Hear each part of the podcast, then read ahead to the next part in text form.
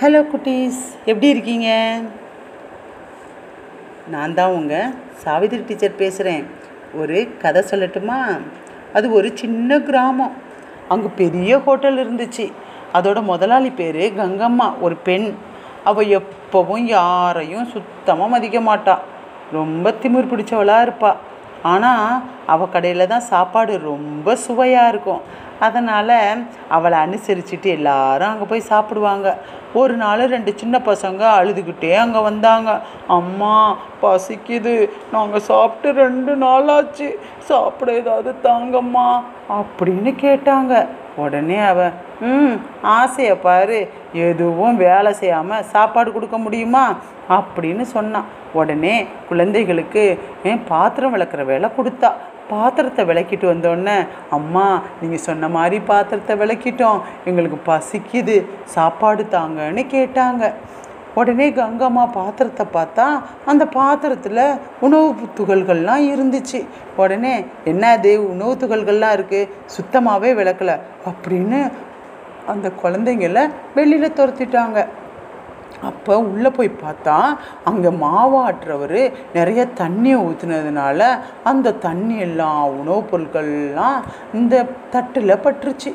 உடனே அவள் சொன்னால் இதெல்லாம் நீ செஞ்ச வேலையா? ஆ, இந்த பிள்ளைகளை நான் வந்து வெளியில் அனுப்பிச்சிட்டேனே அப்படின்னு சொல்லிட்டு வேகமாக தெருக்கு ஓடி வந்தா.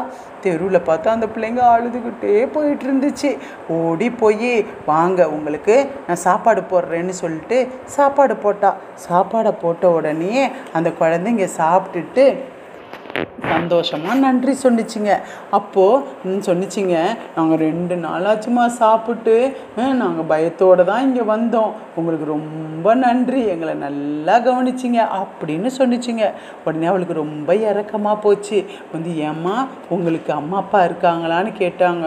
எங்களுக்கு அம்மா அப்பா இல்லை அப்படி சொன்னாங்க. உங்கள் ஊர் எனக்கு ஊரும் தெரியாது.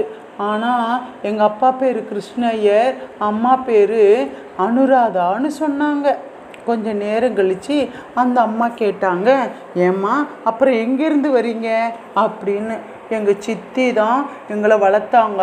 எங்கள் அம்மா இறந்த உடனே எங்கள் அப்பா ரெண்டாம் கல்யாணம் பண்ணிக்கிட்டாரு. கொஞ்ச நாளில் எங்கள் அப்பாவும் உடல்நிலை சரியில்லாமல் இறந்துட்டாரு. அப்போ எங்கள் அப்பாட்ட சொன்னோம் அப்பா நீ மட்டும் அம்மாட்ட போயிட்டியே எங்களையும் கூட்டிகிட்டு போ அப்படின்னு சொன்னோம். ஆனால் அவர் தான் செத்து போயிட்டாரு. நாங்கள் சொல்கிறத கேட்கவே இல்லை. சித்தி எங்களை ரொம்ப அடித்தாங்க எங்களால் முடியாத வேலையெல்லாம் எங்களை செய்ய சொன்னாங்க. ஒரு நாள் டிவி பார்த்துட்ருக்கும் போது ஒரு ஆள் முரட்டுத்தனமாக இருந்தார் வந்தார். ஏமா என்னுடைய பற்றைக்கு வேலைக்கு ஆள் சொல்லியிருந்தேனே தரேன்னு சொன்னியே எங்கம்மான்னு சொன்னார். இவ உடனே பக்கத்தில் இருந்த என் தம்பியை காட்டிட்டா. ஐயோயோ இந்த தம்பி போயிடுவானேன்னு நான் பயந்தேன். உடனே சித்தி சொன்னா இதோ பாருங்க இங்கே இருக்கால அந்த பையனை கூட்டிகிட்டு போயிருங்க. அப்படின்னொன்னே கூட்டிகிட்டு போயிட்டாங்க தம்பிக்கு அங்கே கடினமான வேலை கிடச்சிச்சு. ஆனால் சித்தி சந்தோஷமாக இருந்தா. கால் மேலே கால் போட்டு உக்காந்துட்டு டிவி பார்ப்பா நல்லா சாப்பிடுவா. எங்களுக்கெல்லாம் கொஞ்சமாக தருவா. நான் ஒரு நாள் சித்தி எங்கள் ரெண்டு பேரையும் ஸ்கூலுக்கு அனுப்புங்க. நாங்கள் படிக்கணும்னு ஆசையாக இருக்குன்னு சொன்னோம். உடனே அவன் என்னது? ஸ்கூலா? ஆமாம் உங்களுக்கு ஸ்கூல் ஒன்று தான் ஒரு கேடு. போ. போய் அந்த வேலையை செய்யுன்னு விரட்டி விட்டுட்டா. நாங்கள் அழுத உடனே உடனே வந்து சொன்னால் இரு இரு உன்னையும் காசுக்கு நான் வித்துடுறேன் அப்படின்னு சொன்னான் இதனால் நானும் என் தம்பியும் ரெண்டு பேரும் முடிவு பண்ணி வீட்டை விட்டு வெளியில் வந்துட்டோம். அப்படி வந்துட்டு இருக்கும் போது தான் பசி வந்துச்சு. உடனே உங்களுக்கு ஹோட்டலுக்குள்ளார நுழைஞ்சோன்னு அழுதாங்க. இதை கேட்ட கங்கம்மாக்கு ரொம்ப மனசு வேதனையாக இருந்துச்சு. ஏன் தெரியுமா? அவளோட புருஷனும் ரெண்டு பிள்ளைகளும் சமீபத்தில் தான் ஒரு பஸ் ஆக்சிடெண்ட்டில் இறந்து போயிட்டாங்க. அதனால் அவள் தனி ஒரு பொம்பளையாக நின்று இந்த ஹோட்டலில் நடத்திக்கிட்டு இருந்தா. அதனால் அவள் சொன்னால் கவலைப்படாதீங்க.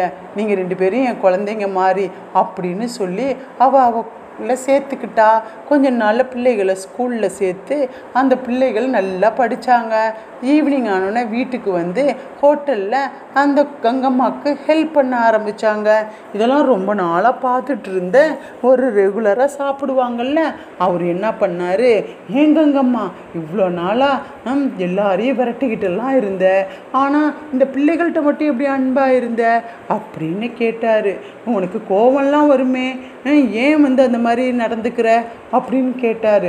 அப்போ தான் அவள் சொன்னா இல்லைப்பா தோப்பார் இவ்வளோ நாளாக ஒரு தனி பொம்பளையாக இருக்கேன். ம், ஒரு கஷ்டமான சூழ்நிலையில் கூட ஹெல்ப் பண்ண யாருமே இருக்க மாட்டாங்க. நான் கொஞ்சம் கண்டிப்பாக திமுறாக இருந்தால் தான் யாரும் என் பக்கத்தில் வர பயப்படுவாங்க. அதனால் நான் அப்படி எனக்குள்ளார நான் வேஷம் போட்டுக்கிட்டேன். ஆனால் உண்மையிலேயே நாங்கள் ரொம்ப நல்ல பொம்பளை அப்படின்னு சொன்னான் உடனே அதனால் என் பிள்ளைங்க மாதிரி இந்த ரெண்டு பிள்ளைங்களையும் நான் வளர்க்க ஆரம்பிச்சிட்டேன். அப்படின்னு ரொம்ப சொன்னான் உடனே அவர் சொன்னார் கண்டிப்பு இருக்கிற இடத்துல தான் குணம் இருக்கும் போல் இருக்குன்னு.